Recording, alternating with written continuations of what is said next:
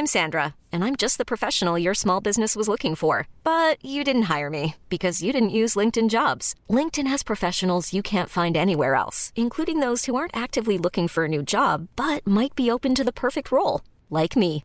In a given month, over 70% of LinkedIn users don't visit other leading job sites. So if you're not looking on LinkedIn, you'll miss out on great candidates like Sandra. Start hiring professionals like a professional. Post your free job on linkedin.com/achieve today. Cette semaine, on va parler du seul film où les gens ont des doigts en forme de hot dog et rien, vous m'avez bien entendu, rien ne saurait me rendre plus heureuse. Jingle. Vous avez remarqué comme c'est moins fun les Oscars quand il n'y a pas un acteur qui gifle un autre acteur? Moi personnellement je me suis un peu fait chier cette année, d'autant plus que les Oscars chez nous bah, c'est diffusé assez tard et que moi passé 19h maintenant il faut m'envoyer de l'hélico en feu ou un guépard qui pète si on veut retenir mon attention. J'ai conscience d'être clairement rentré dans le camp des vieux fionneaux, le camp camomille Captain Marlowe et croyez-moi ça me rend pas fier mais telle est ma vie de trentenaire slash maîtresse de deux chats et d'un chien de vieille poufiasse. Tout ça pour vous dire je me suis un peu fait chier devant les Oscars cette année que j'ai clairement regardé en même temps que j'achetais des maillots de bain en solde sur un site qui, maintenant que j'y réfléchis, me semble avoir été un site frauduleux.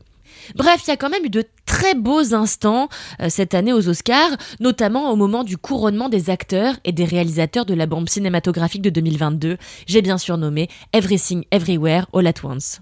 Michelle Yeoh a eu un Oscar, Jamie Lee Curtis a eu un Oscar, Kiwi Kwan a eu un Oscar, les Daniels ont eu un Oscar, et quand même, bah ça foutait les poils, notamment parce que Michelle Yeoh est la deuxième femme racisée de l'histoire à avoir reçu l'Oscar de la meilleure actrice et que son discours était tout simplement hyper inspirant. Alors donc, vous vous en doutez, à l'occasion de la ressortie du film au cinéma, suite à son couronnement aux Oscars, cet épisode du Seul Avis qui compte est dédié à Everything Everywhere All at Once, dont j'ai apprécié chaque seconde avec l'exaltation d'un homme blanc mou de la bite qu'on emmène voir John Wick. Everything Everywhere All at Once est un film des Daniels, de réalisateurs prénommés Daniel, donc Daniel Kwan et Daniel Scheinert, qui forment un binôme de cinéastes américains qui ont commencé leur carrière en réalisant des clips avant de passer au court métrage en 2014 avec Interesting Balls et sont ensuite passés au long métrage en 2016 avec le film qui est personnellement dans le top 10 de mes films préférés au monde, Swiss Army Man. Une histoire complètement farfelue et saugrenue de cadavres pétomanes qui permettent à un homme suicidaire de faire du jet ski humain et notamment de retrouver goût à la vie. Vraiment, je vous encourage tous à voir ce film que j'ai dû mater déjà huit fois et qui est une masterclass de l'oscillation scénaristique entre comédie grasse et drame poétique.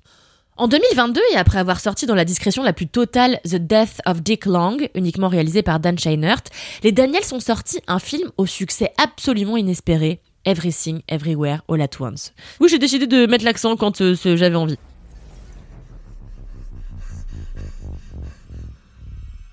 Qu'est-ce qui se passe? Evelyne Je ne suis pas ton suis une version de lui dans un autre univers. Et je suis ici parce qu'on a besoin de toi, Evelyne. Je suis très occupée aujourd'hui. J'ai pas le temps pour ces bêtises. Dans le multivers, j'ai vu des milliers d'Evelyne avant toi.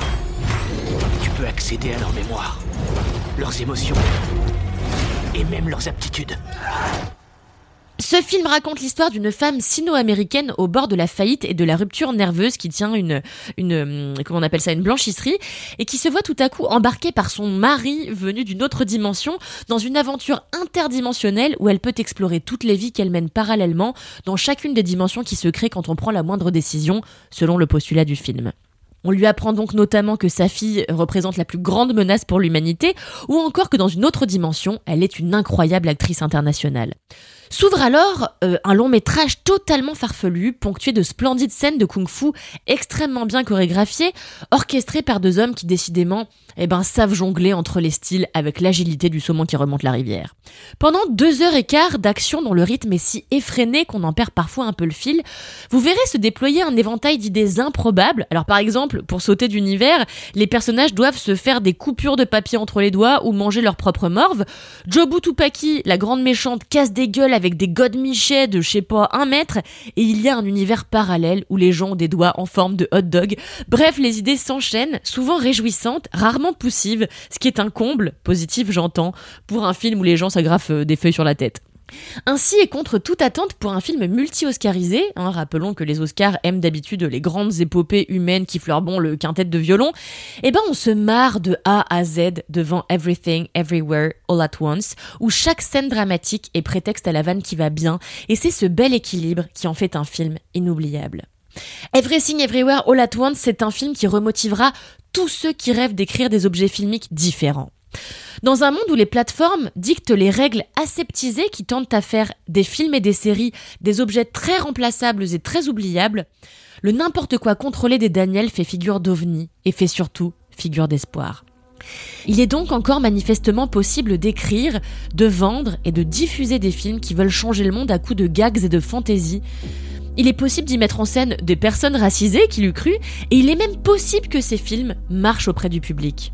Personnellement, j'ai passé un moment magique devant ce film qui réunit toutes mes obsessions, le genre, l'histoire dans l'histoire dans l'histoire, et surtout le délicat pessimisme humain au sein duquel se logent parfois des micro-particules d'optimisme.